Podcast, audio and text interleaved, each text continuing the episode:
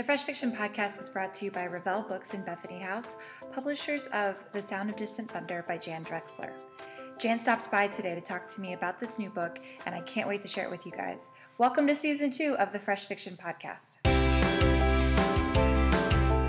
And welcome back to the Fresh Fiction Podcast. And now I am joined by Jan Drexler, who is the author of the new book, The Sound of Distant Thunder. Jan, thank you so much for joining me this morning. Well, thank you for having me. Well, I am so excited. Um, I have a little place in my heart for um, Amish stories, so I'm really, really looking forward to talking to about the Sound of Distant Thunder. First, can you go ahead and introduce yourself to our listeners? I came to writing a little bit later in my life. My first career was was that as a homeschool mom, and it was a career that I loved. But it has an ending point. You know, when your youngest child graduates, then you're out of a job. Right. So um, I had always wanted to write. It was a dream that I kind of pushed to the background while my children were growing up.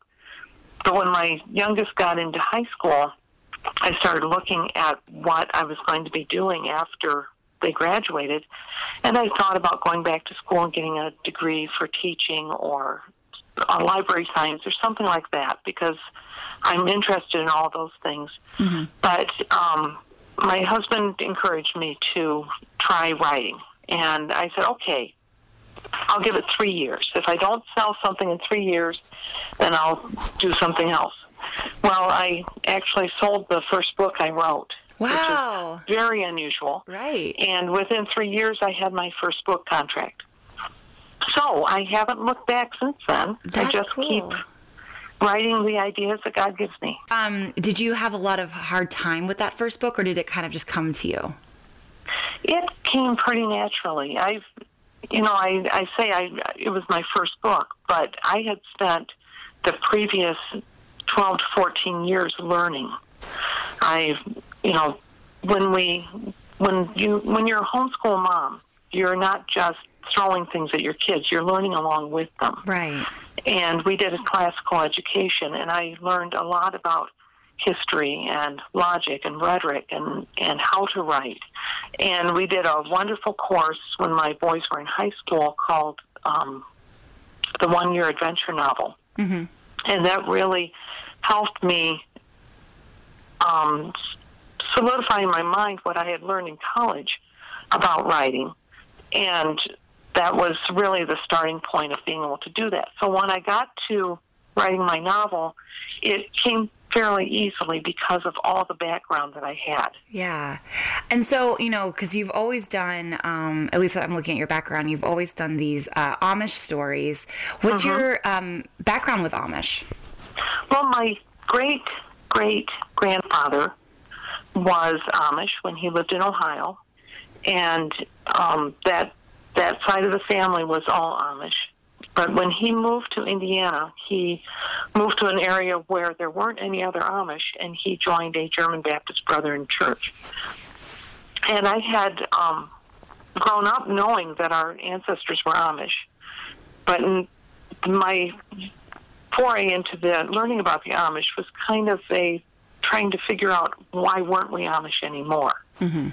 You know, where did that split come, and and it was that grandfather who joined the Brethren Church, and um, that's where my most of my family is now is in the Brethren Church. Um, but I've always had this this uh, heart for the Amish. My I remember visiting my grandmother when I was growing up, and she would point out, um, you know, the Amish horses and buggies and mm-hmm. so on in her little town in northern Indiana. And she would say, well, you know, our our ancestors drove horses and buggies just like that because we were Amish, and that sparked the curiosity. Sure, absolutely, and I bet it's it's always so wonderful to go to these areas that still are inhabited by Amish um, mm-hmm. groups and and families because it always feels like you're taking a big step back in time. Yes, it, it is, and um, my dad still lives in that area in northern Indiana, and we go to visit him a couple times a year. And going to Shipshewana and Middlebury and all these other Amish tourist places, it's like going home for me.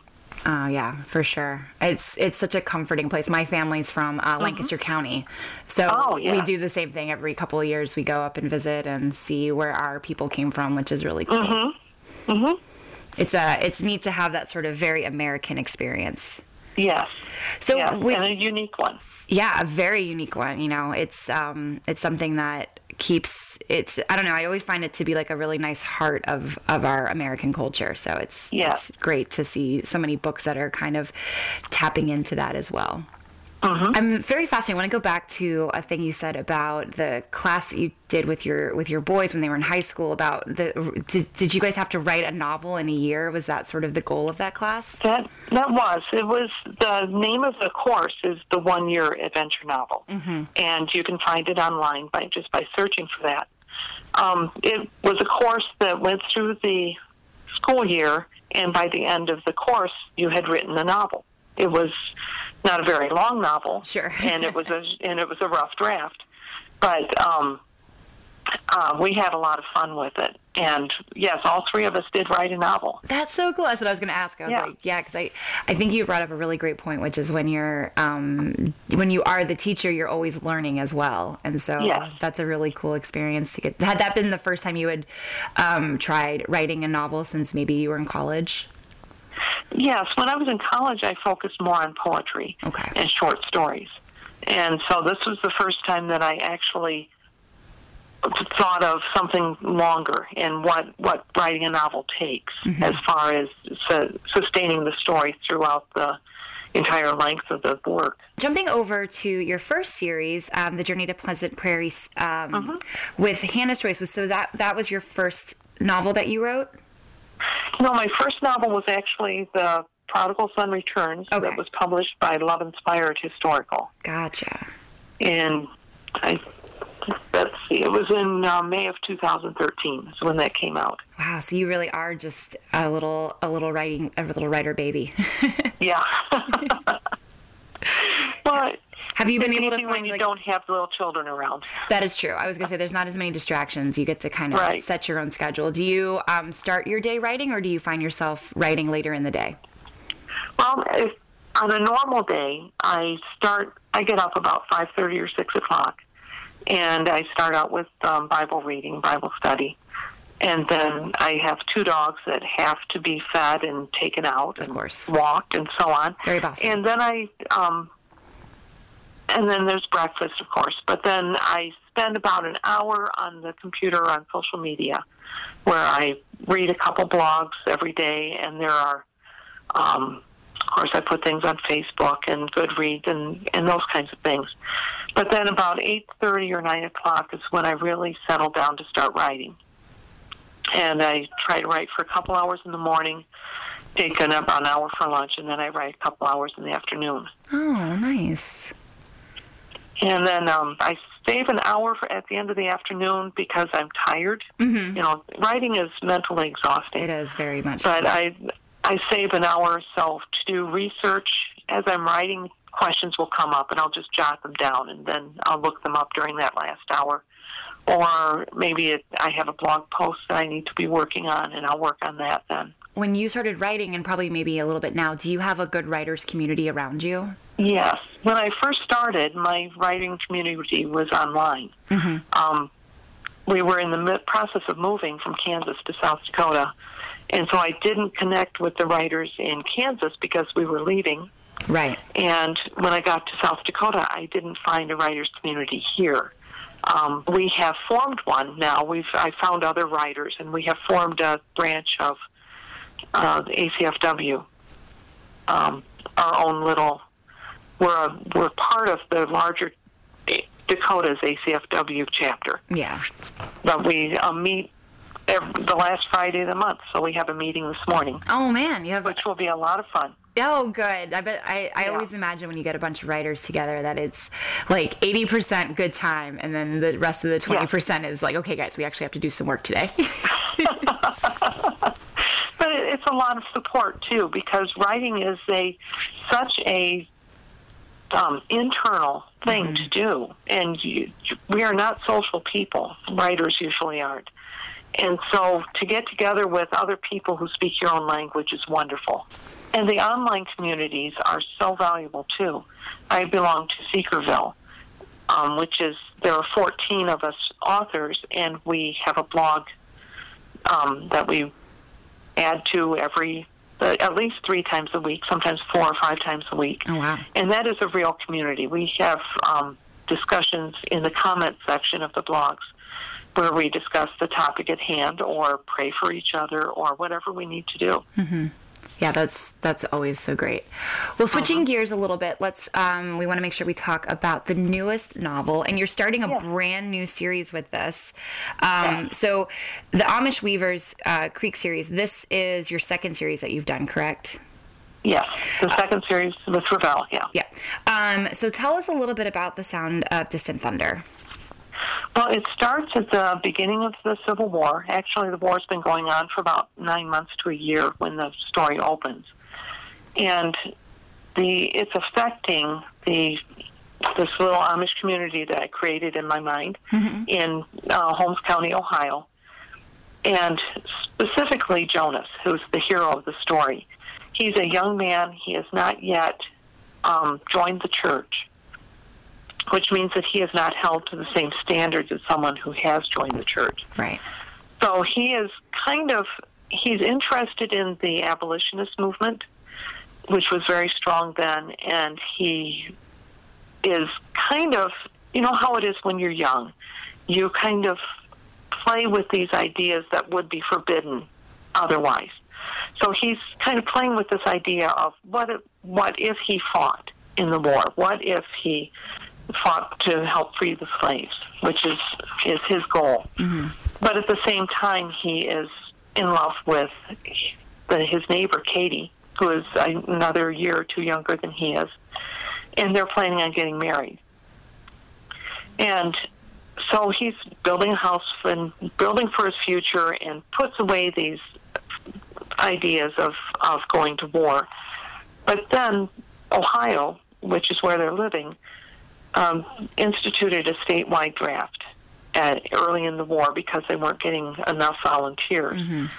And the um, his brother's name is comes up in the draft, and his brother is older, a member of the church, has a family, and the Amish have been given the option to hire someone to take their place, but Samuel, Jonas's brother, doesn't feel that that is good either. He doesn't want to hire someone and send them off to war. So he's going to he does Samuel doesn't know what he's going to do. He's he's kind of stuck. And then so Jonas decides he's he will go to war in his brother's place. And so there's uh, the rest of the story then is about his experiences in the war and also his relationship with Katie. Mm-hmm and um, his family left behind. You know, how is this going to affect his future as an Amish person? Yeah. And you know, how is he going to even survive the war? There's so much richness in there. There's so much like push and pull that he has to go through mm-hmm. in this massive mm-hmm. journey. Right, and then the the response of his parents. You know, they they raised him to be a good Amish person, and um, then he goes off to war. You know, how do they re- respond to that? Right. You know, do do they support him or do they um, just shun him? You know, which which he wouldn't be shunned officially by the church, but it's in the. We'll we'll see what happens to him. Yeah, I mean, there's always reason. There's so many reasons that Amish will shun their different members. So uh-huh. yeah. Uh-huh. So with um, what I was really interested in is that you've got this sort of, you know, you've got the the Amish romance, which is so popular, but then it's also uh-huh. this historical. Um, and you talk you talked earlier about how you will do your research while you're writing, but I'm sure you also do your research in advance. Was this story inspired by um, any real research that you found, or was it just sort of all these different composites and you kind of created this character? Well, it started out with research because um, my husband is um, went through a time where he really was interested in the Civil War history, mm-hmm. and we were living in Kentucky at the time, so we had access to some Civil War battlefields, and and he and I both read books, and we visited some battlefields, and um, I I was also caught up in the in this history of this war that was so important in our in our country's history. And so one of the books that I found as I was looking for books to research for my first series was um, it's called uh, Amish, the Mennonites and Amish and the American Civil War. Mm-hmm. And so I bought it, and I thought that's, there's got to be a story in here somewhere, and I was right. There was. Um, there were only two or three Amish who were members of the church who fought in the war. And it wasn't very common for them to do that. But there were other people with Amish connections or Mennonite connections who did fight in the war. And their experiences is where I brought in the some of the details of for this story. Mm-hmm. Jan, our time is almost up, but I wanted to before we uh, before I let you go, I was interested to know what you are currently uh, watching, reading, and listening to. Okay, I um, I don't watch a lot of television, um, but I do watch movies. Great. And we love uh, classic movies. So the last movie I watched was Casablanca. Oh, that's a good one. It was probably the fourth or fifth time I've seen it, but I caught details that I'd missed before. Mm-hmm. And it was it's just a fascinating movie, and I love it. Um, what I'm reading right now is I, I read voraciously. I think every author should read widely and deeply. Yes. And so right now I'm in the middle of uh, Mystery by Elizabeth Peters, where she wrote um, mysteries that take place in Egypt in the, at the time when the Valley of the Kings was just being explored in the late 1800s. And her um, detective is named Amelia Peabody. So her stories are a lot of fun. Mm-hmm. And next on my reading list is one of the Sackett series by Louis L'Amour. I love historical fiction. Oh, look at and you then going I from mystery to fic to historic. Well, staying historical, yeah, but yeah. Mm-hmm. Western, yeah. And then um, the next on my list after that is a new one by Jane Patrick called Everything She Didn't Say. And that one I just received it in the mail, so that will be my next one after that. So I, I read probably, I try to read two or three books a week. Okay. And I also read nonfiction as well as fiction. What are you listening to? Do you, uh, it could be podcasts, music, um, Um, audiobooks. Yeah, I I love cross stitch, and that's my addiction Mhm. is counted cross stitch. And when I'm working on that, then I listen to an audiobook um, rather than, or if we're not watching a movie, I'll listen to an audiobook. And the one I'm listening to right now is The Return of the King by Tolkien. Oh, how fun! Yeah, it's. Uh, I used to read that series every fall, hmm and so it's. I almost. I think I almost have it memorized, but I still love listening to it. It's such so well written. Yeah, and especially when you get a good narrator to read it, it's Mhm. just it's so easy to get lost in that. Yes, yes. Well, that's great. Well, Jan, before I let you go, um, for our listeners, how can they st- how can readers stay in touch with you and find out more about you? Well, I have a website, um, www.jandrexler.com. And on my website, I, I have a little bit of everything. I have some Amish recipes. I have um, my biography there and all of my books with links to buy them. Perfect. And um, I also have a contact me. And if you send me an email, I will contact you. I will answer you. And you can also find me on Facebook and um, Twitter and Goodreads and BookBub. I'm on all those.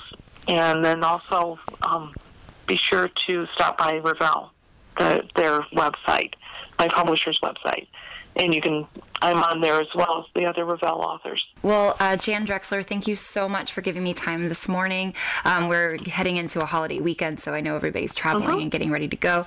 But um, like Jan said, you can find her books on Amazon and Barnes Noble um, and anywhere books are sold. And we're so excited about the launch of the uh, the Sound of Distant Thunder. It's coming out in September. Thank you so much, Jan, and I hope you have a great rest of your day. Well, thank you very much. You too. I'd like to extend my thanks again to Jan Drexler for joining me today. You can find The Sound of Distant Thunder anywhere books are sold. I'd also like to thank Revell Books and Bethany House for their continued support of the podcast. We couldn't do this without them, so thank you so much. Make sure you stop by freshfiction.com to find out more about Jan and other Revell and Bethany House authors.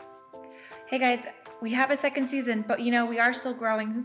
So anything you can do to help us, if you've uh, rated the podcast, push those five stars at the bottom of each of your uh, your apps, like us on um, Facebook, but also just subscribe, tell your friends, and share us. You can always find us on Twitter at Fresh Fiction, Instagram by following Fresh Fiction, and on Facebook. So until next time, happy reading.